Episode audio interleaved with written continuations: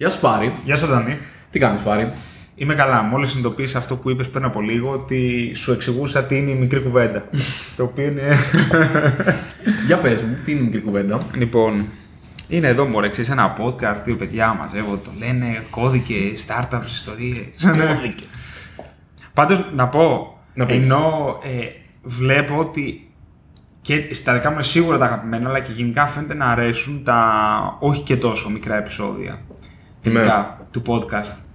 Ε, πάνε καλά. Ναι. Άμα εξαιρέσεις το πώς πάει ο κόσμος, τα επεισόδια πάνε καλά. Ναι, αυτό είναι, αυτό είναι μια αλήθεια.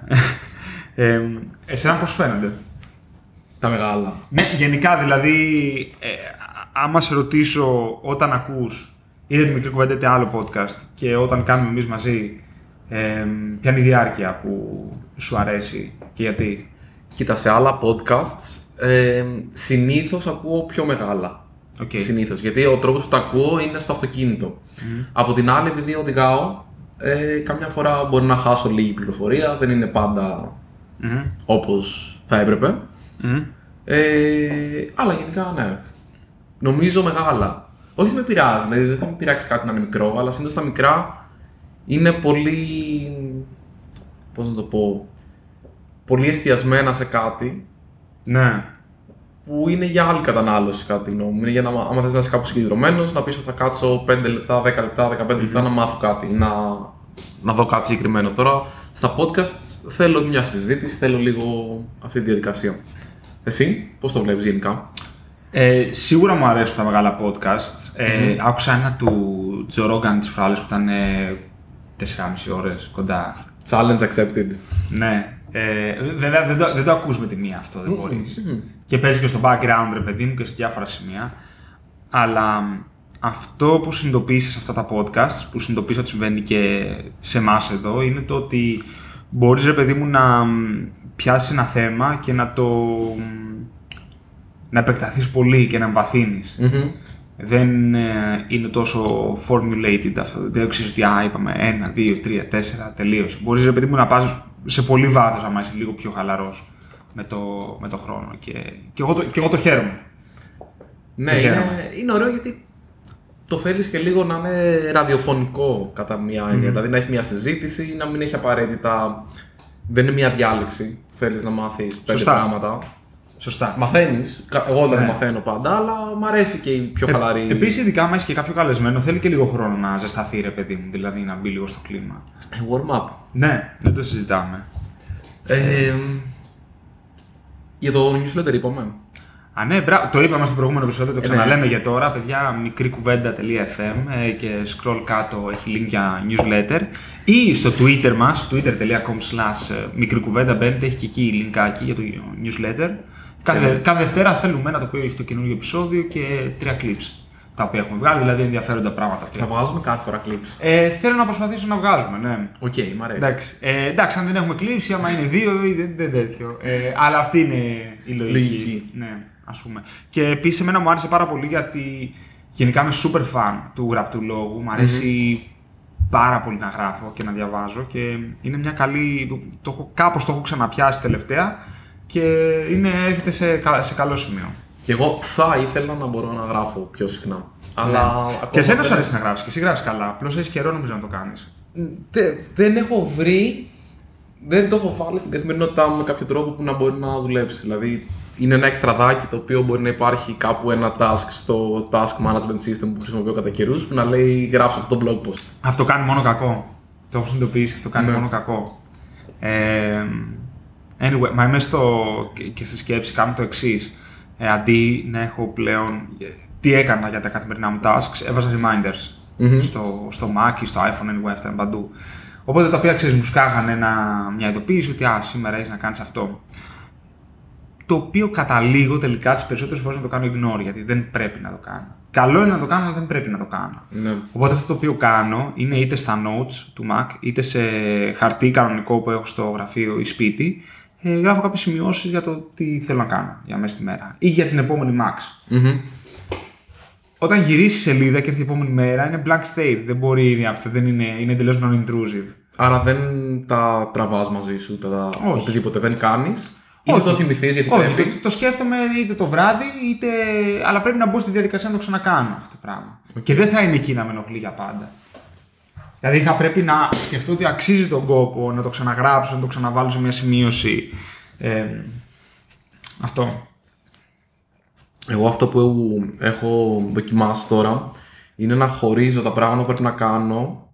Έχω δηλαδή μια λίστα με πράγματα που δεν θέλω να ξεχάσω ή κάποια στιγμή πρέπει να κάνω, την οποία δεν ασχολούμαι καθόλου μαζί της. Και μια φορά τη εβδομάδα απλά βάζω ένα στοίχημα με τον εαυτό μου ότι θέλω αυτά να βγουν μέχρι τέλος της εβδομάδας. Δεν είναι πάντα όλη μου η δουλειά αυτά, αλλά είναι πράγματα ξέρεις που θα τα άφηνα για πάντα ή δεν θα τα έκανα ποτέ. Οπότε αυτό μου δίνει έναν τρόπο ότι Οκ. ξέρεις τι, αυτά τα πέντε είπες ότι θα τα κάνεις. Αν δεν τα κάνεις μέσα στην εβδομάδα, δεν τα τραβάς την επόμενη.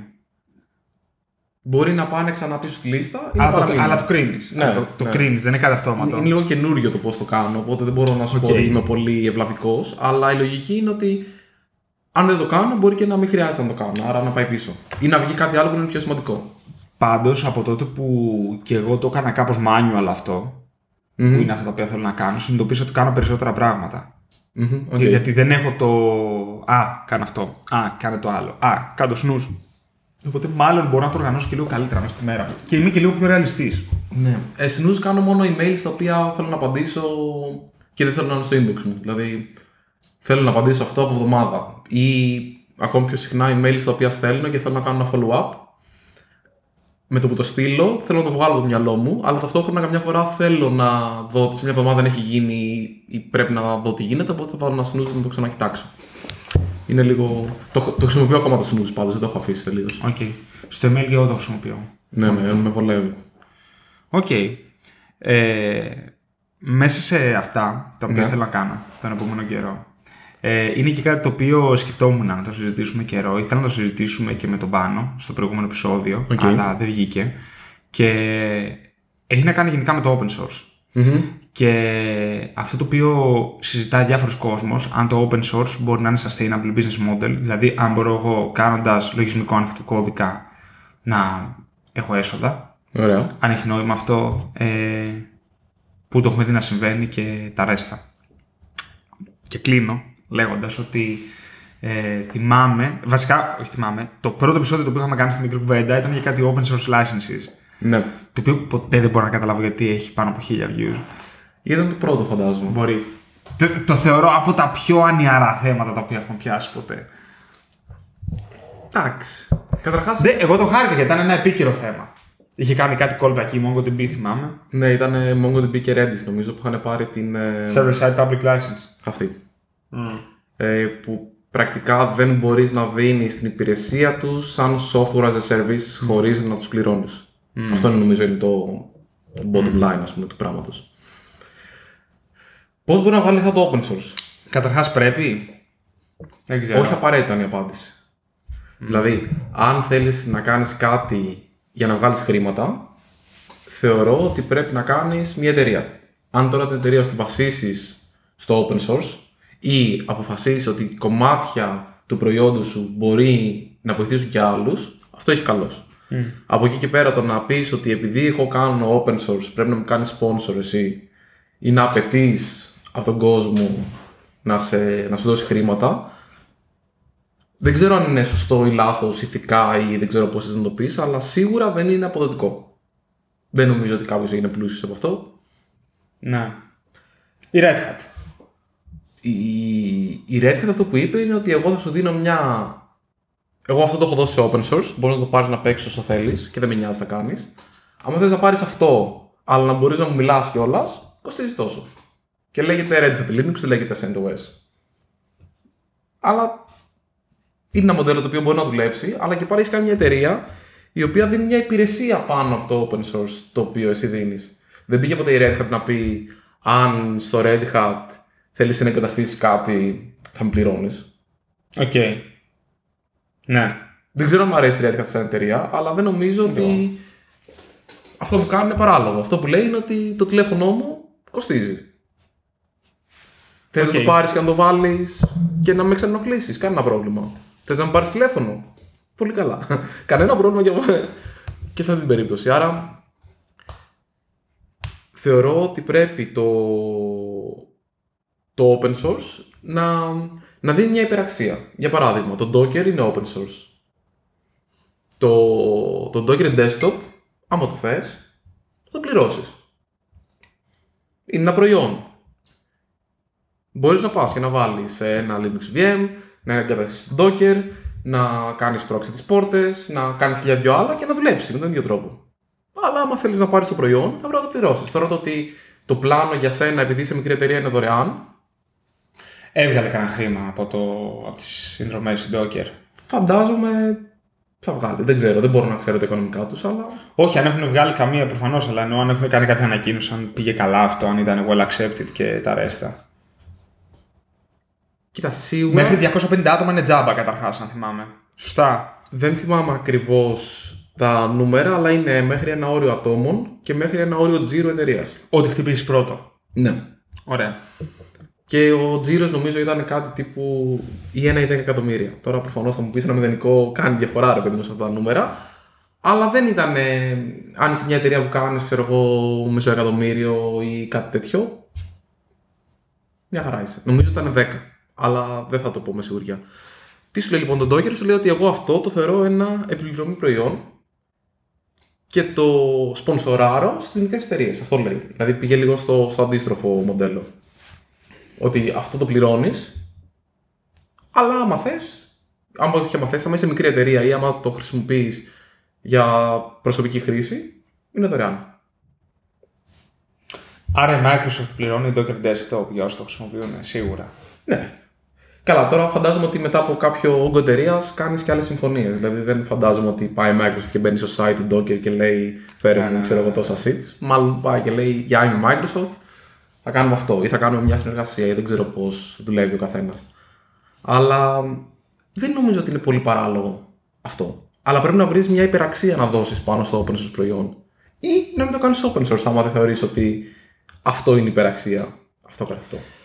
Ναι, δε, ξέρεις τι, δεν τα πήγα ποτέ καλά με τα sponsorships. εμ, όχι με τα sponsorships αυτά καθε αυτά, αλλά με τη λογική του ότι το χρησιμοποιείς είναι σωστό αφού βγάζεις λεφτά να μου δώσεις.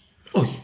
Διαφωνώ με αυτό πάρα πολύ. By the way, εμείς έχουμε κάνει κάποια open source projects που είχαν από μέτρια μέχρι καλή αποδοχή, ρε παιδί μου, από το κοινό. Δεν ζητήσαμε ποτέ για αυτά κάτι, ούτε βγάλαμε ποτέ τίποτα. Και δεν θεωρώ ότι το κάναμε και γι' αυτό. Και δεν πιστεύω και Αυτό ξέρεις, είναι η λογική. Ξέρεις, λίγο του πετάω λίγο ενοχές. Εγώ το έκανα για σένα, ε, τώρα φέρει και εσύ πίσω. Αλλά Δεν λέω ότι είναι λάθος να δίνεις τη δυνατότητα να σε σπονσοράρει κάποιος, γιατί μπορεί μια εταιρεία Όχι, η οποία κι εγώ- κι εγώ, βασίζεται ναι. πάνω σε αυτό σωστά. να θέλει να φροντίσει για να, να υπάρχεις και αύριο. Και αυτό Σωστά. είναι κατανοητό. Σωστά. Δεν μπορείς όμως να το απαιτείς. Σωστά. Βασικά δεν μπορείς να κάνεις, ε, αυ- νομίζω λέγεται virtue signaling αυτό, δηλαδή να πεις ότι εσύ που δεν το κάνεις αυτό, Είσαι λάθος. ναι, Ναι, δεν, δεν συμφωνώ σε αυτό. Υπάρχει η λογική του open core model, που δεν είναι τελείως open source, αλλά μ, σου δίνει τον πυρήνα του πράγματος άμα θες να το δουλέψεις μόνος σου δωρεάν, αλλά αν θες να το πάρεις σαν υπηρεσία, αυτό χρεώνεται. τύπου Sentry. Τύπου Sentry, τύπου Docker, τύπου Mongo. Απλά η Mongo πιο πολύ το πρόβλημά τους ήταν ότι έγιναν τόσο καλοί και γνωστοί που την πατήσανε από άλλους cloud providers που πήγαν να πουλήσουν τη δικιά τους υπηρεσία. Ναι. Και αυτό μέσα στο παιχνίδι είναι. Δεν ξέρω από αυτό πώς μπορείς να προστατευτείς, να σου πω την αλήθεια. Αλλά άμα μπορεί η Amazon να τρέξει καλύτερα τη MongoDB από σένα, Είναι θέμα. δεν ξέρω αν φταίει απαραίτητα η Amazon. Είναι δηλαδή λίγο λεπτό το ζήτημα εκεί πέρα. Το ερώτημα είναι, γιατί κάνεις κάτι open source; Γιατί το κάνω εγώ, γιατί το κάνει. Οποιοςδήποτε. Γιατί κάνεις κάτι open source. Θεωρώ το, το open source το κάνεις για να εξυπηρετήσει κάποιο σκοπό. Κάνει. Μάλλον, ο πιο απλός σκοπός είναι ότι το κάνεις για να περάσεις καλά. Υπάρχει κόσμος που. και εμεί δηλαδή μέσα σε αυτούς. Μας αρέσει να γράφουμε software. Θέλουμε να βρούμε μια δικαιολογία να γράψουμε ένα χύψη software και το κάνουμε ένα open source προϊοντάκι ή projectάκι, όπως θες πες το, και πάει. Υπάρχει και η λογική ότι θέλω να βάλω, χρ- να βγάλω χρήματα από αυτό.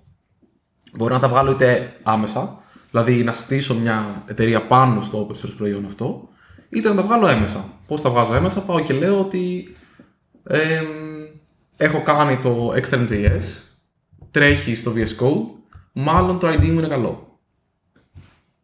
Είναι και αυτό ένα marketing cost, έτσι. Ναι, ναι, ναι. ναι. Μπορείς να πας πίσω και να βάλεις το budgeting σου και να πεις: Θα δώσω τόσο εργατοημέρε, ώρες, μήνες, δεν ξέρω τι, για marketing. Αλλά απλά αντί να τα βγάλω από την τσέπη μου και να τα δώσω σε Google Ads, θα τα επενδύσω εκεί γιατί θεωρώ ότι αυτό θα μου δώσει μια καλύτερη απολαυή στο τελο Δεν ξέρω, σκέφτεσαι άλλους τρόπους που μπορείς να βγάλει ή να.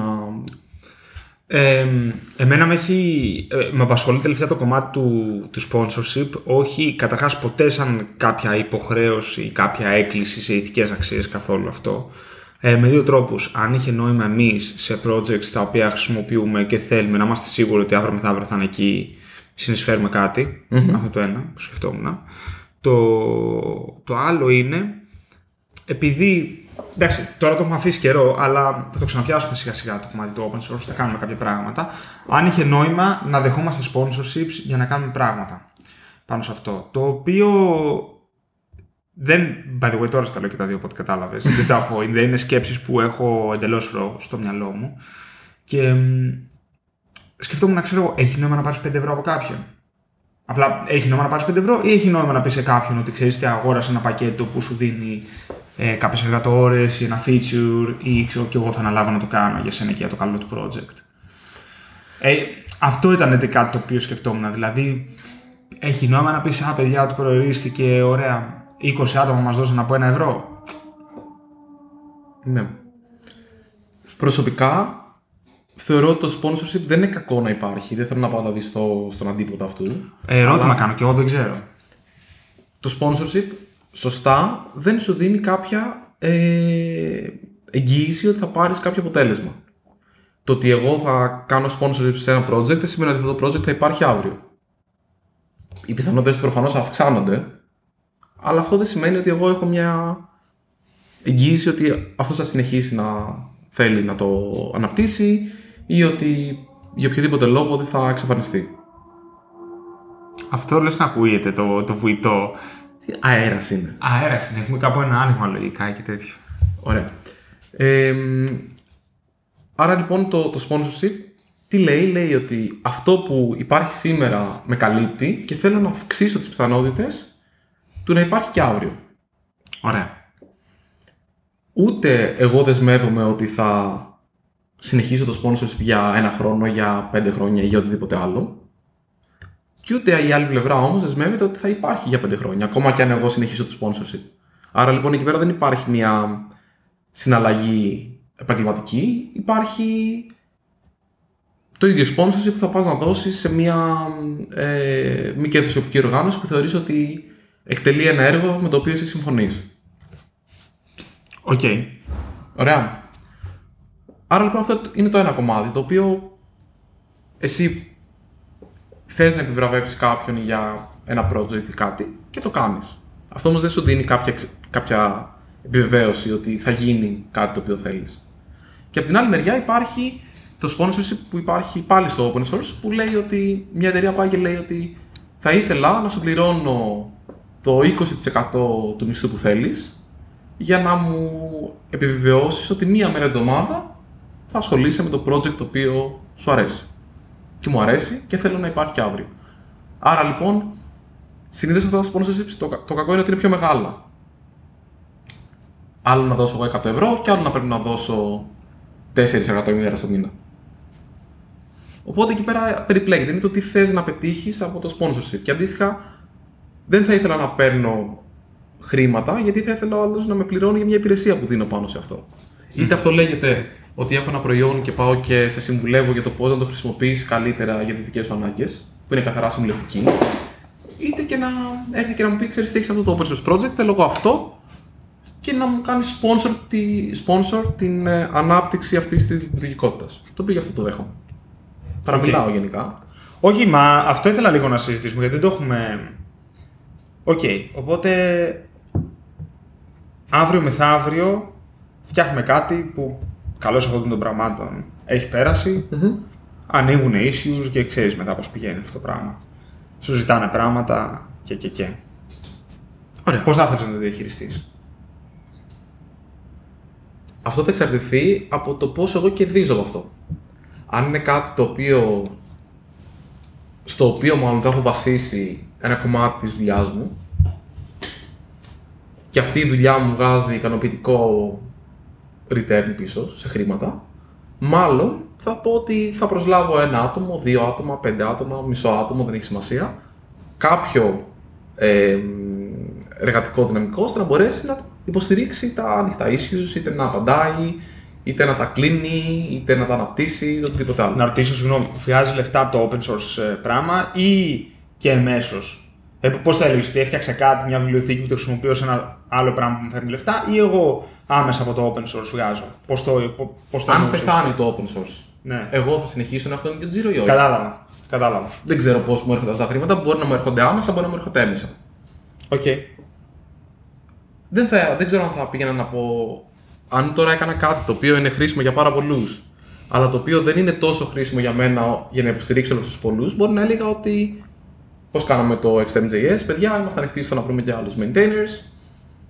Θα είμαστε χαρούμενοι, θα μείνουμε εδώ και απλά χρειαζόμαστε βοήθεια σε αυτό. Ποιος θέλει να βοηθήσει; Νιώθω πολύ καλά που το χειριστήκαμε έτσι, αλλά αλήθεια περνάνε κάποιες φορές σκέψεις από το μυαλό μου ότι μπορούσαμε να έχουμε βγάλει σοβαρά λεφτά από εκεί. Πολύ Και πιθανό. δεν το, εξ- δεν το εκμεταλλευτήκαμε καλά.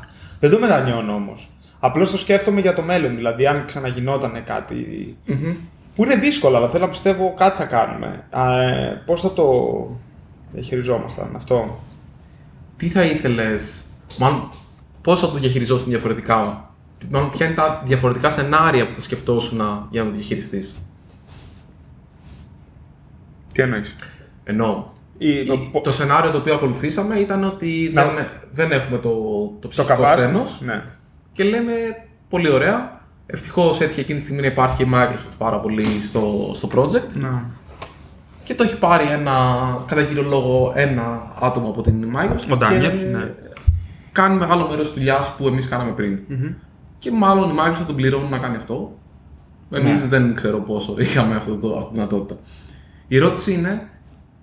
Τι, ωραία, λες, τα άλλα σενάρια τι ήταν να παραμείνουμε εμείς πάνω σε αυτό ενδεχομένως, να μην το δώσουμε το ownership σε ξεχωριστό GitHub ε, organization και να μείνουμε εμείς από πάνω του. Α πούμε, ναι, ναι, ναι. ναι. Ωραία. Ε, Πώς θα μπορούσες, πιστεύεις, να το κάνουμε αυτό, Πώς θα μπορούσαμε να το κάνουμε αυτό; Δηλαδή, για να πάμε σε μια εναλλακτική, πρέπει να, να τη βάλουμε κάτω και να δούμε, ρε παιδί μου, τι, τι θα μπορούσαμε, πώς θα μπορούσαμε να το προσεγγίσουμε. Οκ. Λοιπόν, ε, βλέπω τρεις δρόμους. Μ' αρέσει. Μπορεί να ισχύουν και τρεις ταυτόχρονα επίσης. Δεν γίνεται αυτό. είναι, είναι, είναι, βλέπω τρεις λωρίδε. Μ' αρέσει. Εντάξει, λοιπόν. Ε, ο δρόμος είναι το πώς το κάνω monetize. Το ένα είναι εντάξει, αυτό το οποίο συζητάμε, το οποίο είναι κα- ενεργοποιούμε τα sponsorships. Παιδιά, όποιος θέλει αυτό και εξηγούμε, έχει κάποια tiers εκεί πέρα, είτε recurring, δηλαδή ξέρεις επαναλαμβανόμενα, είτε μια και έξω FAPAX. Και δίνουμε μια εξήγηση τι αντιστοιχεί στο κάθε τι. Δεν θα ήθελα ποτέ να πάρω ένα ευρώ. Οκ. Δεν, δεν θα ήθελα να πάρουμε ένα ευρώ ποτέ. Εντάξει, θα μπορούσες να πεις ότι ανοίγω τα sponsors μέχρι ένα ποσό χωρίς κάποιο αντίκτυπο; Είτε το κάνεις είτε το κάνεις. Α, νιώθω ότι θα το στερήσουμε από κάποιον. Αλλά οκ.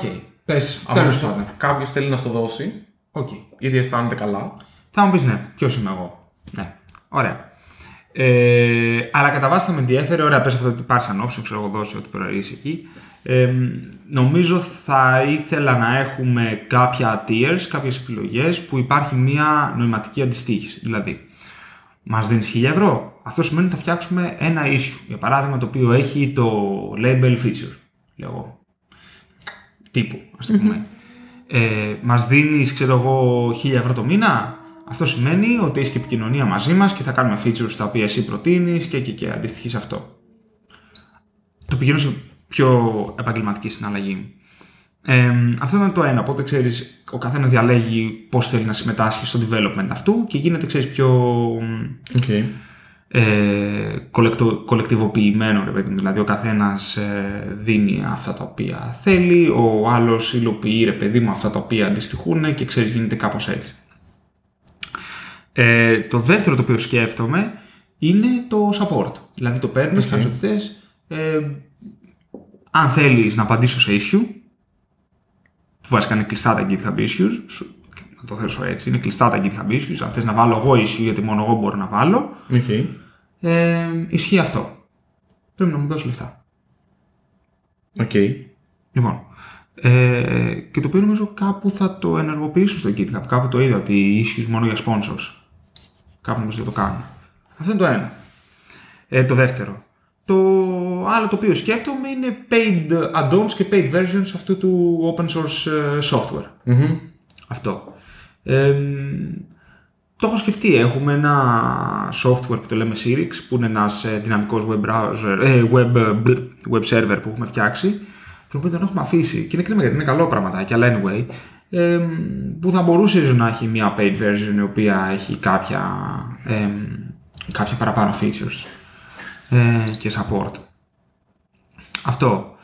Ε, αυτά είναι τα τρία που σκέφτομαι. Sponsorships τα οποία αντιστοιχούν ε, σε κάτι. Μμμ. Υποστήριξη, δηλαδή επικοινωνία μαζί μας. Διαφορετικά όλο το development είναι driven by us. OK. Άρα είναι developed in public, αλλά μέχρι εκεί. Δεν είναι collaborative. Ναι. Developed in public και collaborative μόνο αν θέλεις να στείλεις ένα pull request για κάποιο ανοιχτό issue. Οκ. Αυτό. Ε, όπου εσύ απλά στέλνεις, υπάρχει κάτι και τέρμα και τελειώνει εκεί. Και μετά το άλλο είναι, αυτό είναι το core και τα οποία μπορεί να παίξουν ταυτόχρονα όλα αυτά. Δηλαδή, μπορείς να πεις: Ωραία, δώσε sponsorships. Από την άλλη, μπορείς να πεις από εδώ και πάνω συμμετέχεις στα issues. Από την άλλη, μπορείς να πεις και αυτό είναι, ξέρω εγώ, paid. Ε, νομίζω πως αν κάναμε ε, κάτι open source που δεν ήταν απλά μια βιβλιοθήκη, αλλά ήταν ένα πρόγραμμα το οποίο είναι αυτόνομο ή κάτι το οποίο είναι πολύ ευρείας αποδοχής, ένα framework, κάτι τέτοιο, θα ήθελα να τα δοκιμάσουμε αυτά. Μαζί σου, απλά Με τι σειρά θα τα δοκίμαζα; Όχι, όχι. Αυτό που θέλω να ξαναπώ είναι ότι αυτό, όλα αυτά έχουν ένα αντίκτυπο για τον άλλον. Ναι. Θα πρέπει πάντα, πάντα να δίνει. Θα μου πεις δίνεις το λογισμικό. Αν θες να πουλάς το λογισμικό όμως, μπορείς να το πουλάς σαν κλειστού κώδικα. Ναι.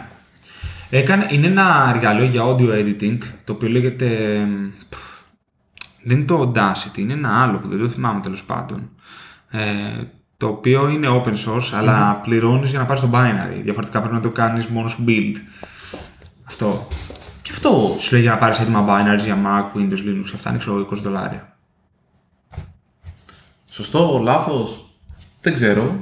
Απλά είναι δικαίωμά σου να κάνεις ό,τι θες. Το πρόβλημα που βλέπω με το paid ε, software είναι συνήθως όταν αυτό είναι κάτι που πάει και μπαίνει on-premise, είναι ότι πρέπει να κάνεις και το license management. Το οποίο είναι τρελομανίκι. Είναι.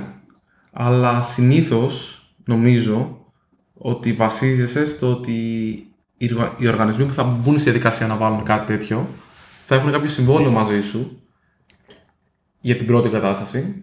Άρα, μάλλον δεν θα μπουν στη διαδικασία να σε κλέψουν. Γιατί προφανώς. Αν Ναι, χρειαστεί οκ, από- υποστήριξη, η υποστήριξη είναι το βασικό. Δεν είναι το ότι εσύ πήγες και έβαλες ένα binary στη, στην υποδομή τους. Είναι όλο το πακέτο. Αν χρειαστούν υποστήριξη, θα πρέπει να σου μιλήσουν. Θα έμπαινε στη, στη διαδικασία να κάνεις obfuscate τον κώδικα, να τον κρύψεις. Τα είχαμε σκεφτεί αυτά Ναι, τα είχαμε σκεφτεί. Με το σε στόλο. ένα browser στο όλο. Ε, μ, τώρα δεν θα το έκανα. Δεν με νοιάζει κιόλας, νομίζω. Οκ. Αν ο άλλος μπει στη διαδικασία να κλέψει τον κωδικά σου, το deobfuscation, η αντίστροφη διαδικασία, δεν είναι πλέον τόσο δύσκολη όσο νομίζεις. Οπότε, τι κερδίζεις; Δεν ξέρω. Ούτε εγώ. Ούτε εγώ. Ε, προσωπικά δεν θα έμπαινα στη διαδικασία. Νομίζω δεν θα έμπαινα. Βέβαια, απ' την άλλη δεν έχω φτάσει στο σημείο να έχω ένα λογισμικό τόσο με πατέντες πάνω του ή με άλλα χαρακτηριστικά. Κοίταξε, άμα έχεις πατέντες και τέτοια μπλέκει. Ναι, εκεί είναι πιο σύνθετο. Αλλά και στο τέλος της ημέρας οι πατέντες πρακτικά τι έχεις κάνει, έχεις ανακοινώσει στον κόσμο πώς κάνεις κάτι. ώστε να μην μπορεί ο άλλος να το κάνει με ίδιο τρόπο. Ναι. Άρα, αν ο άλλος θέλει στα κρυφά να σε κλέψει, με την πατέντα σου είναι και πιο εύκολο. Ναι. Γιατί αν το σκεφτείς, η πατέντα τι είναι, είναι ένας αλγόριθμος Ναι, για που το... τον έχεις περιγράψει για να κάνει μια διαδικασία και έχεις πει ότι εγώ το έχω ανακαλύψει αυτό και θα το κάνω μόνο εγώ. Και απλά ο άλλος δεν, δεν προβλέπεται να το κάνει. Ναι. Άρα το να κάνεις obfuscate για να μην σου κλέψει κάποιος και με πατέντα δεν ξέρω πόσο δόκιμο είναι να σου πω την αλήθεια. Ναι, οκ. Ε, μ, δεν νομίζω ότι θα έμπαινα στη διαδικασία αυτή. Δηλαδή, θα έμπαινα στη διαδικασία του να κάνω συχνές ανανεώσεις, να έχω μια καλή υποστήριξη, να είναι χαρούμενος ο άλλος που πληρώνει το προϊόν αυτό. Το να. Το να τον κοροϊδέψω στο να πάρει το προϊόν και να τον κλειδώσω σε αυτό ή κάτι τέτοιο. Και ψυχολογικά θεωρώ θα μου δίνει ένα βάρος που δεν έχω καμία ιδιαίτερη όρεξη να πάρω αυτή τη στιγμή. Δεν, δεν με καλύπτει. Για φέρτε λίγο και από εδώ το νερό μετά. Εντάξει. Δεν ξέρω. Ε, με, έχει- με έχει προβληματίσει γιατί έχουμε κάποιες ιδέες για κάποια πράγματα open source και με, έχει- by default μου βγαίνει να μην γίνουν monetize. Αλλά αν είναι κάτι ξέρεις, πιο γενικό, σκέφτομαι ότι πρέπει να γίνει. Άμα το χρησιμοποιεί ο κόσμος. Ε, Δε- δεν είναι κακό να γίνει. Δεν είναι κακό να κάνεις open source για να το κάνεις monetize. Δηλαδή από την αρχή να θεωρήσεις ότι το open source είναι μια στρατηγική ακολουθώντας την οποία θα πάρεις μια κρίσιμη μάζα και μετά θα μπορέσεις να χρεώνεις για αυτή. Αυτό που λέω, που διαφωνώ οριακά κάθετα, είναι ότι δεν μπορείς να απαιτείς κάποιο να σε πληρώσει επειδή δίνεις ένα λογισμικό δωρεάν. Αυτό ήταν αυτό το οποίο μου την είχε δώσει πάρα πολύ με τα licenses της, ε, του Redis, της Mongo, του... πώς τη λένε την άλλη που τα βρήκε τώρα με την Amazon, η Elastic. Μμμ. Τα ξαναφτιάξανε, δεν ξέρω αν το είδες. Ω, δεν παρατηρώ πολύ. Ναι, ναι, ναι, ναι, ναι, ναι. Ε, είναι το ότι ξεκινάς και κάνεις κάτι open source. Δηλαδή, γιατί το κάνεις open source in the first place; Δηλαδή, ο βασικός λόγος να το κάνεις open source Είναι για να το χρησιμοποιήσει ο κόσμος. ναι, είναι για να το χρησιμοποιήσει ο κόσμος. Και ξέρεις τι, τελικά ο κόσμος το χρησιμοποιεί. Με την permissive license που έδωσες ακριβώς για αυτό το σκοπό. Ε, ξέρεις τι, ο κόσμος δεν είναι ο κόσμος και όχι Amazon και όχι Digital Ocean. Και Ε, εκεί έρχεται η ερώτηση. Είναι αν δεν μπορείς να τρέξεις στη MongoDB καλύτερα από την Amazon. ναι, Γιατί εσύ μπορείς να πας στην Amazon και να δώσεις MongoDB as a service. ναι. Υπάρχει ένα marketplace και, Και το κάνεις. Ναι, θα σου πω. Καταλαβαίνω ότι θα κάνει καλύτερο marketing η Amazon, θα κάνει χιλιαδιό. Εσύ όμως φτιάχνεις το λογισμικό αυτό. Ναι, κοίταξε τι κάνει η Amazon. Το οποίο θεωρώ ότι το έχει δει αρκετά έξυπνα. Τα πηγαίνει όλα σε μια λογική serverless. Elastic. Τι εννοείς; Ε, όλα elastic, τέτοιο elastic το άλλο. Όντως. Α, ναι, είναι, είναι όλα serverless. Το οποίο είναι πάρα πολύ σημαντικό. Δηλαδή, σε λίγο καιρό θα γελάμε που θα λέμε το cluster της MongoDB. Ή, ή έτσι και γελάμε με τη MongoDB. Γάμα της MongoDB. Postgres. ε, θα λέμε, ξέρω εγώ, η read-write replicas και θα γελάμε. Θα είναι όλα serverless από ένα σημείο και μετά. Θα είσαι ένα container τοπικά για τους κάνει και μετά για medium sized εφαρμογές Ναι. τα πληρώνεις per usage στην Amazon. Στη γύψη Amazon, ρε παιδί μου, στο Azure, στην Digital Ocean, σε όλα αυτά. Γιατί δεν θες να κάνεις managed servers. Γιατί κάποιος θα πάει και το βάλει πάνω σε hardware φτιαγμένο γι' αυτό. Ναι. Και θα έχει σίγουρα καλύτερη απόδοση, θα μπορέσεις να κάνει καλύτερη διαχείριση πόρων. Ναι. Κοιτάξτε, προφανώς οι μεγάλες εφαρμογές αυτοί θα έχουν δικό τους hardware, hardware για τους, γιατί τους συμφέρει οικονομικά. Θα είναι αυτό που λένε πω που αυτοί έχουν το δικό τους data center που λες τώρα. Ναι, ναι, ναι. Τώρα θα λένε αυτοί τρέχουν σε Τα δικά servers. τους, ναι, ναι, ναι. Το, τα δικά τους nodes, ξέρω εγώ. Αλλά ναι, γιατί. Ο λόγος που δεν χρησιμοποιούμε αυτή τη στιγμή serverless Postgres είναι γιατί ξεκινάει από τα 50 δολάρια το μήνα. Εντάξει, φτάνει. Εντάξει, γενικά η Aurora δεν λέει σε αυτή την. Γιατί όχι. Κοίταξε, άμα έχεις μια εφαρμογή η οποία έχει αυτά τα spikes, Ναι. γιατί όχι. Είναι λίγο. Και είσαι από εκεί και πάνω. Θα σου πω, η, η Aurora δεν, για κάποιο λόγο δεν μου έχει δώσει μια σιγουριά ότι είναι συγκρίσιμη η χρόνια απόκρισής της με μια RDS, ας πούμε. Μια Μα τυπική αποτίθεται βάση. ότι είναι ταχύτατη. Ναι, αλλά δεν ξέρω, κάτι με χαλάει. Έχεις χρησιμοποιήσει και σου έχει κάνει εντύπωση περίεργη; Όχι, το, τα documentation page της μου βγάζουν μια ανασφάλεια, δεν ξέρω γιατί. Όντως. Ναι, μπορεί να είναι στο μυαλό μου. Νομίζω Ή- έχουν κάνει πολύ καλή δουλειά. Ή ξέρεις τι μπορεί να είναι, επειδή κάποια στιγμή η Aurora έχει ξεκινήσει αρχικά σαν μια βάση που δεν τη θέλεις διαθέσιμη on the spot, αλλά άμα θες να βαρέσεις ένα μεγάλο query μπορείς να τη χτυπήσεις Νομίζω κάπως έτσι είχε ξεκινήσει, θυμάμαι. Okay. Αν θυμάμαι καλά. Ε, δεν θυμάμαι. Ε, Μία σαν κάτι πιο κοντά στο big query παρά στην Postgres, να το πω έτσι. Οκ. Δηλαδή σε, ένα, σε μια βάση πιο πολύ μεγαλύτερα δεδομένα, τα οποία όμως δεν τα χρειάζεσαι πάντα διαθέσιμα. Άρα Οκ. λοιπόν αντί να τρέχουν όλη την ώρα για να, να έχεις κάτι τέτοιο. Οπότε έχω μείνει στη διαδικασία ότι μπορεί να μην είναι και τόσο γρήγορη τελικά. Μάλλον δεν ισχύει αυτό που λέω. Απλά κατάλαβες ξέρω. πώ σκέφτομαι εγώ. Δεν ξέρω. Δεν ξέρω. Ε, Πάντως θεωρώ ότι για βασικές. Το πρόβλημα είναι το pricing αυτή τη στιγμή. Δηλαδή δεν λέει, αν έχεις μια Django εφαρμογή να ξεκινάς να δίνεις 50 δολάρια για τη βάση δεδομένων, δεν πολύ λέει. 50 είναι η βασική δηλαδή έκδοσή της, δεν έχω δει. Ε, το βασικό, αν το. Μιλάω καταρχάς για το serverless κομμάτι και μιλάω για το ότι έχεις μια Django εφαρμογή η οποία έχει ανοιχτό ένα connection at least. Mm-hmm. Άρα αναγκαστικά εννοείς τρέχει Ναι, ξεκινάει από εκεί. Το serverless ε, κομμάτι. Okay. Το οποίο εντάξει, σε ένα βαθμό είναι λογικό γιατί σου λέει ρε παιδί μου, εντάξει, τίποτα δεν είναι serverless. Απλά, είναι... απλά δεν σου λέω ποιοι servers είναι. Ναι, από Απλά δεν στο λέω. Άμα έχει μια εφαρμογή η οποία τρέχει πιο πολύ πάνω σε λάμδα ή τέτοια, ρε παιδί μου, το οποίο Ναι. ανεβοκατεβαίνει, μπορεί να σε συμφέρει τελικά η χρήση που θα κάνεις πάνω σε μια ορόρα σχέση με ένα RDS που θα είναι μόνιμο ανοιχτό, ας πούμε. Σωστά.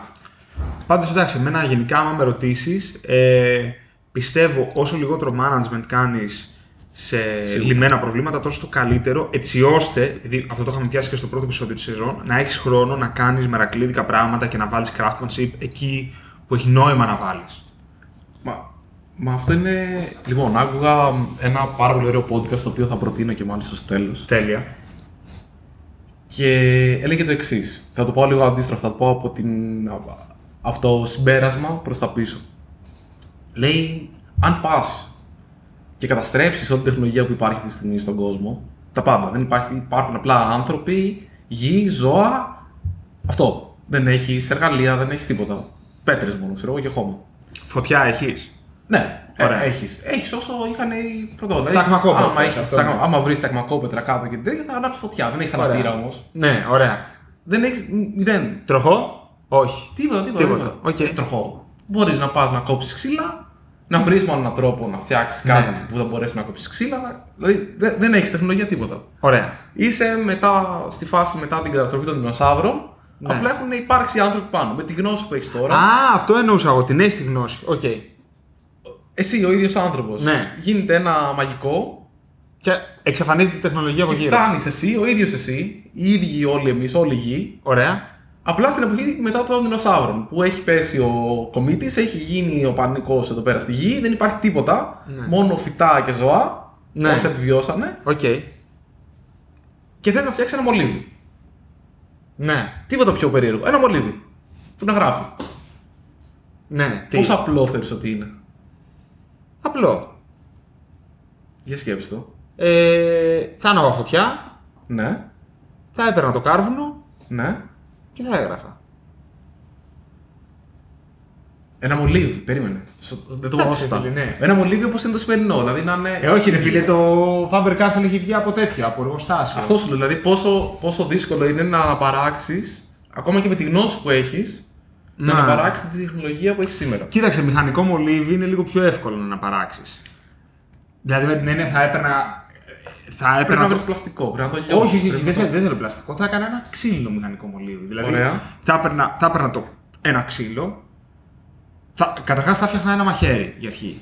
Ωραία, πώς θα φτιάξεις ένα μαχαίρι; Ε, με, θα ήταν δύσκολο με μέταλλο γιατί θα έπρεπε κάπου να βρω μέταλλο να το εξορίξω. Αυτό θα ήταν δύσκολο. Οπότε μάλλον Ναι. θα το έκανα με κόκαλα γιατί υπάρχουν ζώα τα οποία δεν- θα έπρεπε να φάω, ρε παιδί μου. Οκ. Ναι. Ξέρω εγώ. Καλά. Ναι, Απλά οπότε καταλαβαίνεις ναι, τώρα. Αλλά θα, θα έμπαινα σε μια τέτοια λογική ότι ξέρεις πρέπει να τα φτιάξω όλο από την αρχή. Θα έπρεπε να φτιάξω κάτι με το οποίο μπορώ να τροχίσω κάπως το ξύλο για να δημιουργήσω μια εσοχή όπου θα τροχίσω μετά το κάρβουνο όπου θα πρέπει μετά να φτιάξω χαρτί για να γράψω, ας πούμε. Ναι, είναι και αυτό. Δηλαδή- Το, χαρτί, το χαρτί με δυσκολεύει. Αλλά μάλλον θα έγραφα σε περγαμηνή, ξέρω εγώ, ναι. Η, η, βασι- η αρχική ερώτηση ήταν πόσο γρήγορα φτιάχνεις ένα iPhone 13, ρε παιδί μου. Δηλαδή κάτι το οποίο έχει τσιπάκια, Α, έχει οκ. ξέρεις. Αλλά σου λέει ακόμα και το μολύβι να πας να φτιάξεις είναι πάρα πολύ δύσκολο. Ναι. Άρα λοιπόν, εκεί που ήθελα να καταλήξω λοιπόν και έκανα αυτό το, το τεράστια πλαγιοδρόμηση είναι ότι βασιζόμαστε σε πράγματα τα οποία υπάρχουν ήδη. Ναι.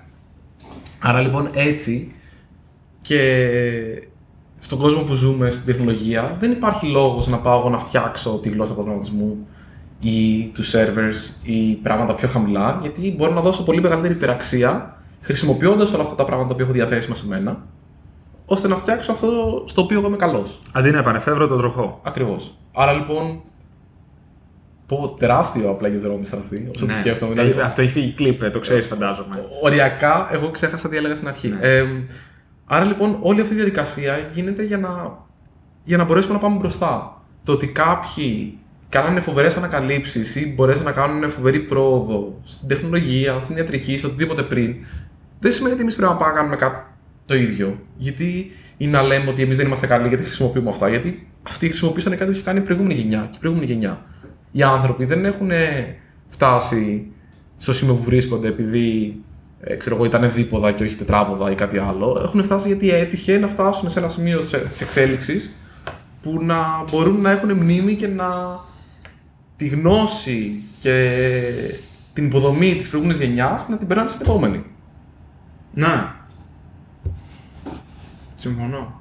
Οπότε, όχι, δεν έχει νόημα να, να, να χρησιμοποιείς και να φτιάχνεις εργαλεία τα οποία έχουν λυθεί για σένα. Έχεις νόημα να λύνεις καινούργια προβλήματα, γιατί για κάποιο μαγικό λόγο οι άνθρωποι αυτό γουστάρουν να κάνουν, να λύνουν καινούργια προβλήματα. Δεν θέλουν να λύνουν τα προβλήματα που είναι ήδη λυμένα. Ναι, δεν το συζητάμε. Τη λέμε, είναι αυτό που σου είπα. Είναι, είναι, τη λέμε και αυτή την ατάκα όταν δουλεύουμε με κάποιο πελάτη. Ξέρεις, το πούμε ότι ξέρεις κάτι δεν θέλουμε να το κάνουμε δύο φορές. Δηλαδή λύθηκε μετά, ρε παιδί μου, οκ. Okay, Ναι. αυτό το θέμα. Πάμε να κάνουμε άλλα πράγματα. Μα έρχεσαι να πας να κάνεις συμβουλευτική σε ένα πελάτη. Το να πάω εγώ και να σου φτιάξω 15 φορές το ίδιο πράγμα, γιατί έχει 15 ίδιες εφαρμογές. Δεν έχει νόημα. Ναι, Πάω ναι. και θα, σε, θα βοηθήσω την ομάδα να φτιάξουμε μαζί την πρώτη φορά. Θα πάρει περισσότερο από το να φτιάξω μόνος μου, γιατί εγώ ξέρω πώ να το κάνω, αλλά η ομάδα δεν ξέρει. Αλλά δεν θα μπορέσει να κάνει το ίδιο πράγμα σε όλα τα υπόλοιπα. Μμμ. Και εγώ θα μπορέσω να τον βοηθήσω τον πελάτη σε ένα πρόβλημα το οποίο δεν είχε μέχρι πριν λίγο. Ε, επάνω σε αυτό το οποίο είπες όμως, ε, Σε ποιο απ' όλα, γιατί έχω πει πολλά και δεν θυμάμαι. Στο να ξαναφτιάξω κάτι το οποίο υπάρχει, είναι αυτό το οποίο κάνει όλη η κοινότητα της JavaScript τελευταία; Φτιάχνει build συστήματα από την αρχή κάθε φορά. Πλάκα κάνω, δεν θέλω να κάνω roast. Ε, Εντάξει, είναι και μέρα σήμερα. ναι, Ρωστική. ναι, ε, είναι ρωστική, είναι της κοινοπέμπτης σήμερα. Χθες δηλαδή. Χθες. Σωστά. Την ώρα που το βλέπει κάποιος, το ακούει. Ε, έχει νόημα. Πότε βασικά έχει νόημα, γιατί σίγουρα έχει νόημα κάποιες φορές να ασχοληθώ να ξαναπώ μια ιστορία που έχει υποθεί. Για παράδειγμα, να ξαναφτιάξω μια γλώσσα προγραμματισμού. Έχει νόημα όταν. Ε, Είχε νόημα να φτιαχτεί η Go και η Rust. αρχικά υπάρχει κόσμος που γουστάρει να το κάνει αυτό. Άρα λοιπόν αυτοί οι άνθρωποι γίνανε πιο χαρούμενοι κάνοντας αυτό το πράγμα. Φαντάζομαι. Δεν νομίζω ότι κάποιος τον κυνηγούσε κάποιος με μια βέργα και του λέγε Θέλω να κάνει μια γλώσσα προγραμματισμού. Ναι. Ε, από την άλλη, σε πολύ συγκεκριμένα προβλήματα, δηλαδή μάλλον στα προβλήματα που έχουμε εμείς, δεν θα, χ- δεν θα φτάσουμε στο τέλος μιας γλώσσας και θα πούμε ότι δεν μπορούμε να εξυπηρετούμε πλέον από αυτή τη γλώσσα και θέλουμε κάτι το οποίο δεν υπάρχει εκεί έξω. Υπάρχουν όμως και προβλήματα πολύ μεγαλύτερης κλίμακας από αυτά που έχουμε εμείς. Και μπορεί όντως η Google να μην είχε τρόπο να τα λύσει. Ή να ήθελε να τα λύσει διαφορετικά. Νομίζω ένα από τα πρώτα, μία από τις πρώτες χρήσεις της Golang ήταν ε, το build system του Chrome. Επειδή είχε καλό, καλά coroutines και θέλαν να βγάζουν builds ταυτόχρονα για όλες τις αρχιτεκτονικές, για όλες τις πλατφόρμες. Οκ. Ε, για όλα τα components, κάπως έτσι, ρε παιδί μου, ξεκίνησε κάπως έτσι. Είναι πολύ πιθανό και είναι πολύ πιθανό να, να μην φτάσει ποτέ εσύ στην, στο σημείο που λες. Πω, πω, θέλω, αλλά. Τε- σε, σε αυτά τα πλαίσια. Και σε με βάση αυτό το οποίο είπα πριν, που δεν ξέρω αν συμφωνήσω ότι κάποτε ρε παιδί μου θα λέμε ότι είχαμε ξέρεις nodes με Postgres και θα γελάμε. Ναι, όχι, συμφωνώ απόλυτα. Θα λέμε κάποια στιγμή το ίδιο λόγω της Rust ή κάτι αντίστοιχο για το memory management. Θα λέμε κάποτε γράφαμε C και θα γελάμε. Το λέμε τώρα. Ναι. Εννοώ, Ευρέω, εντάξει, κοίταξε, η Rust έχει αρχίσει να μπουκάρει ρε παιδί μου και στο Linux και στο Windows kernel. Ε, δεν είναι όμως, είναι far uh, from να είναι main- mainstream. Είναι μακριά από το να είναι mainstream ακόμα, μέσα στα code bases αυτά. όταν, όταν μιλάς για memory management, έχεις δύο δρόμους. Γενικά, σαν προγραμματιστές εννοώ. Δηλαδή, θα είναι παρελθόν ποτέ το memory management; Είναι παρελθόν το memory management. σε συστημικό επίπεδο. Μα και σε συστημικό επίπεδο δεν το λύνει η Rust. Ε, το λύνει σημαντικά. Η- Η Rust τι κάνει, σε αναγκάζει στο επίπεδο του compiler να κάνεις μόνος σου malloc και deallocate. Αν ναι, θες. αλλά δεν το κάνεις συνειδητά εσύ εκείνη τη στιγμή. Γράφεις ένα κώδικα ο οποίος αναγκαστικά δουλεύει έτσι. Ναι, αλλά το να σε βάζω εσένα να σκεφτείς. Μάλλον να σου βάλω τόσους πολλούς περιορισμούς για να μην κάνεις memory management, εσύ στην πραγματικότητα κάνει και το memory management μόνος σου. Okay. Δηλαδή είναι σαν να μου λες ότι έχω φτιάξει έναν πολύ καλό συντακτικό αναλυτή που πολύ πιθανόν να υπάρχει κιόλας και απλά δεν έχει τύχει να γράψουμε εσύ και δεν το ξέρουμε. Που να παίρνει ένα κώδικα C και να σου λέει ότι αυτό έχει memory leak το πρόγραμμα. Οκ. Okay. Τα ακούω. Δεν θα μπορούσε να είναι το ίδιο. Το ακούω, ναι. Άρα είτε θα πας σε κάτι το οποίο το σύστημα το κάνει για σένα. Βλέπε. Κατάλαβα τι λες. Σαν το MyPy στην Python, το οποίο θα δει Ναι. τα type annotations και- και θα σου πει εκεί έχεις ένα inconsistency. Ενώ ρε παιδί μου, ναι, κατάλαβα. Ενώ για παράδειγμα στη... δεν σε εμποδίζει από το να το τρέξεις, αλλά αν θες να το τσεκάρεις, το λέει. Ενώ η Java σε εμποδίζει από το να κάνει compile η βλακία που έγραψε. Ναι, δηλαδή. Οκ, σου λέει κάποιος ότι. Δεν, δεν, ακόμα και το Go runtime, το οποίο είναι από τα μικρά runtimes τα οποία υπάρχουν στις διάφορες γλώσσες, μου είναι βαρύ και δεν μπορώ να το βάλω. Μπορεί να θες να τρέξεις kernel space και να είναι αδύνατον επίσης. Ωραία. Ναι, η Rust σου κάνει ζωή πολύ πιο εύκολα από την C. Αλλά δεν μπορείς να πεις ότι. Ε, δεν κα... Κάνεις εσύ το memory management, απλά το κάνεις με τον τρόπο που σου λέει η Rust. Οκ. Δηλαδή η Rust τι σου λέει, πρακτικά πάω και σου βάζω. Ε, Πώς λέγεται, free, free νομίζω την εντολή η αντίστοιχη της malloc, η αντίστροφη μάλλον της malloc, στο, στο κάτω μέρος του function, εκτός αν πας και περάσεις την παράμετρο κάπου αλλού αυτό κάνει. Αν θυμάμαι καλά. Δηλαδή, κάθε φορά που περνάς μια παράμετρο σε μια καινούργια συνάρτηση, τότε δεν μπορείς να την ξαναχρησιμοποιήσεις. Αλλάζει το ownership, ναι. Και το ownership ε, κάνει deallocate τη μνήμη την οποία έχει κάνει allocate ή έχει πασαριστεί σε αυτό στο τέλος της συνάρτησης, άμα δεν την έχει πασα- πασάρει πουθενά αλλού. Και άμα εσύ θες να την πασάρεις πίσω τη μνήμη, πρέπει να κάνεις νομίζω λίγο ιστορία. Δεν ξέρω πόσο απλό ήταν αυτό. Οκ. Γράφεις, λες και είσαι, ξέρω εγώ, σε μια δύσκολη κατάσταση. Όχι ευχάριστη.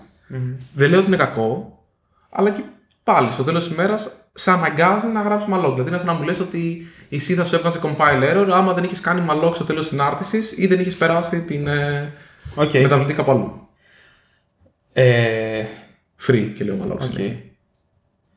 Να ρωτήσω κάτι σε σχέση με το αρχικό θέμα ή έχεις να πεις κάτι άλλο εδώ; Αν έχουμε άλλο θέμα που ξεκινήσαμε. Για πάμε στο αρχικό θέμα.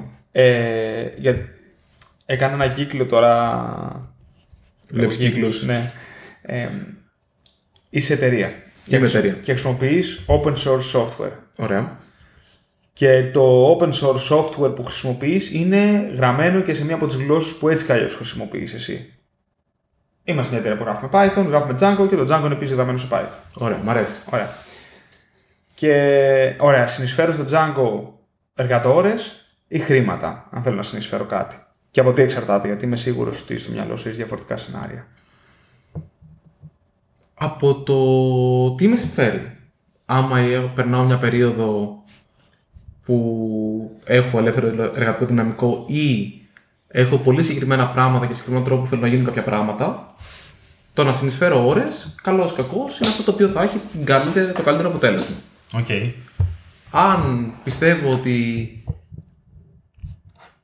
θέλω να ενισχύσω τη δουλειά που γίνεται στο Django και οι άνθρωποι που το κάνουν θα κάνουν καλύτερες αποφάσεις αυτές που θα έκανα εγώ, άμα εγώ επέλεγα που θα μπουν οι ώρες, θα έδινα χρήματα. Οκ. Δηλαδή, είτε εγώ πάρω ένα άτομο, το βάλω να κάνει ένα project ένα πελάτη, πάρω τα χρήματα, κρατήσω το κέρδος μου από την πώληση και από οτιδήποτε και τα υπόλοιπα, το υπόλοιπο κέρδος, ρε παιδί μου, το οποίο ήταν ε, το στάνταρ, να το πω έτσι, το δώσω ε, στο Django, είτε αυτά τα χρήματα αντί για να δώσω όλη αυτή την ιστορία, δώσω αυτό το άτομο για τον ίδιο χρόνο στο Django, το ίδιο πράγμα δεν είναι. Οκ, ναι, ναι, ναι, ναι. Στο τέλος της ημέρα. Είναι το δεδομένης της εμπειρίας και του, του τι ε, resources έχω, θα αποφασίσω τι θα πρέπει να δώσω. Πάντως, όταν τρέχαμε τη SourceLair, κάναμε κάθε Παρασκευή Open Source Fridays και πηγαίναμε στο μαγαζί του και παίρναμε κάτι Αμερικάνικες μπύρες. Το θυμάμαι αυτό. Ναι. Αμερικάνικες μπύρες. Ναι, ναι, ναι, ναι, ναι. Κάτι Lagunitas και κάτι Sierra Nevada. Δεν τα θυμάμαι αυτά καθόλου, να ξέρεις. Ναι, ναι, ναι. ναι, ναι. Ωραία. Ισχύει. Οκ. Ναι, δεν διαφωνώ με το open source. Το open source έχει δύο πράγματα. Έχει το ότι να βοηθήσεις ενδεχομένως τον κόσμο σου να ε, τριφτεί και με άλλους ανθρώπους και όχι, μο- όχι στα στενά πλαίσια της εταιρείας. Να δειχθούν ενδεχομένως ή να αποκτήσουν ένα όνομα στην αγορά. Να αποκτήσει η εταιρεία σου μέσω αυτών όνομα στην αγορά. Να, δηλαδή είναι, είναι, είναι πολυσχιδές που σου αρέσει και εσένα σαν λέξη το πρόβλημα. Δεν είναι ότι είναι ξεκάθαρο ότι είναι πιο εύκολο να δώσεις χρήματα ή να δώσεις ε, άτομα. Απλά Όχι, ανά σίγουρα περιόδους, δεν είναι ξεκάθαρο. τους σκοπούς σου τους εξυπηρετεί καλύτερα το ένα ή το άλλο. Και στο τέλος της ημέρα θα κάνεις κάτι που είναι καλύτερο για σένα. Cool. Γιατί όπως λένε και στο αεροπλάνο, τη μάσκα τη φοράς πρώτα εσύ και μετά πας στα παιδιά και φοράς τη μάσκα. Ναι, ναι, ναι, ναι. ναι. Το να πεις ότι εγώ θέλω να βοηθήσω πριν εξασφαλίσω την Όχι, εταιρεία δεν μου. το συζητάμε. Δεν, καταρχάς δεν είναι βιώσιμο αυτό. δεν μπορεί. δεν- Αυτοκτονικό είναι. Δεν... Ναι, 100% είναι αυτοκτονικό. Cool. Οπότε, ναι, open source γενικά θεωρώ ότι είναι πολύ ενδιαφέρον. Θεωρώ ότι υπάρχουν τρόποι να βάλεις χρήματα και μπράβο αν βγάζεις χρήματα από αυτό. Δεν θεωρώ αυτή την κρίνια του επειδή κάνω open source Ναι, να πρέπει να μου συμφωνώ. δώσει χρήματα. Είναι το ίδιο με τον χύψη μικιό Ναι, ναι. άνθρωπο που βλέπω στο σούπερ μάρκετ και μου λέει ότι εγώ φταίω για που δεν έχω δώσει χρήματα στην τάδε μικιό για το Κάτι. τάδε πρόβλημα. Προσπαθώ να το κάνω όσο πιο. Δεν θέλω να, να πω κάτι συγκεκριμένο. ναι. Αλλά το θεωρώ ακριβώς το ίδιο πράγμα. Ήταν, αυτό, by the way, ήταν ε, εκείνα τα πράγματα με τα οποία το λέω legit έχω θέμα. Ε, ήταν μια μέρα και έτρεχα για κάτι σοβαρό. Ε, legit έτρεχα στο κέντρο. Και είναι ένας ε, που, που, που δεν δε, δε, δε θα ξεχάσω ποτέ το πρόσωπό του. Που μπαίνει μπροστά μου, ενώ πήγαινα γρήγορα να προλάβω κάτι. Και μου λέει, θες να σε ενημερώσω για το Albatros. Πω πω, είμαι ήμουν έτοιμος εκείνη τη στιγμή. Τι λες! Είναι ακριβώς το ίδιο πράγμα. Τι λες! Εγώ μπορεί να θεωρήσω ότι ένας οργανισμός κάνει καλή δουλειά και επειδή δεν μπορώ να δώσω το χρόνο μου να τον ενισχύσω με τα χρήματά μου Ναι. για να συνεχίσει να κάνει αυτό που κάνει γιατί θεωρώ ότι είναι σωστό, είτε μπορεί εγώ να αποφασίσω ότι προτιμώ εγώ να πάω και να, κα- να δώσω ένα κομμάτι του χρόνου μου ώστε να βοηθήσω. Ναι, καταρχάς. Σε ένα πρόβλημα. Ναι, προσπαθώ να το κάνω όσο μπορώ. Επίσης, έχει πάρα πολύ σημασία όταν διεκδικείς χρήματα να το κάνεις σεβόμενος την προσωπικότητα κάποιου, τα όρια του. Δηλαδή, αυτό το οποίο πάει κάποιος και λέει Α, μα χρησιμοποιήσει αυτό το, το project, το ηθικό είναι να μου δώσεις λεφτά αν βγάζεις χρήματα. Βασικά δεν χαμίσου, γιατί δεν σου είπα, ε, δεν αποφασίσαμε μαζί αυτό το πράγμα να το κάνεις open source και να βάλεις την άδεια χρήση που έκανες και επειδή δεν μπορείς να βρεις τον τον τρόπο να ζητήσεις λεφτά, να μου πεις ότι είμαι ανήθικος άμα δεν βγάζει λεφτά. Αυτό είναι η δική σου άποψη. Να πω κάτι. Μπορεί να έχεις και δίκιο. Αλλά δεν έχεις δίκιο επειδή το λες. Μα δεν είναι ρε παιδί μου. Διαφωνώ με το ότι έχεις δίκιο. Αφήνω, ανοιχτό- συγγνώμη, αφήνω ανοιχτό το ενδεχόμενο. Αλλά όχι.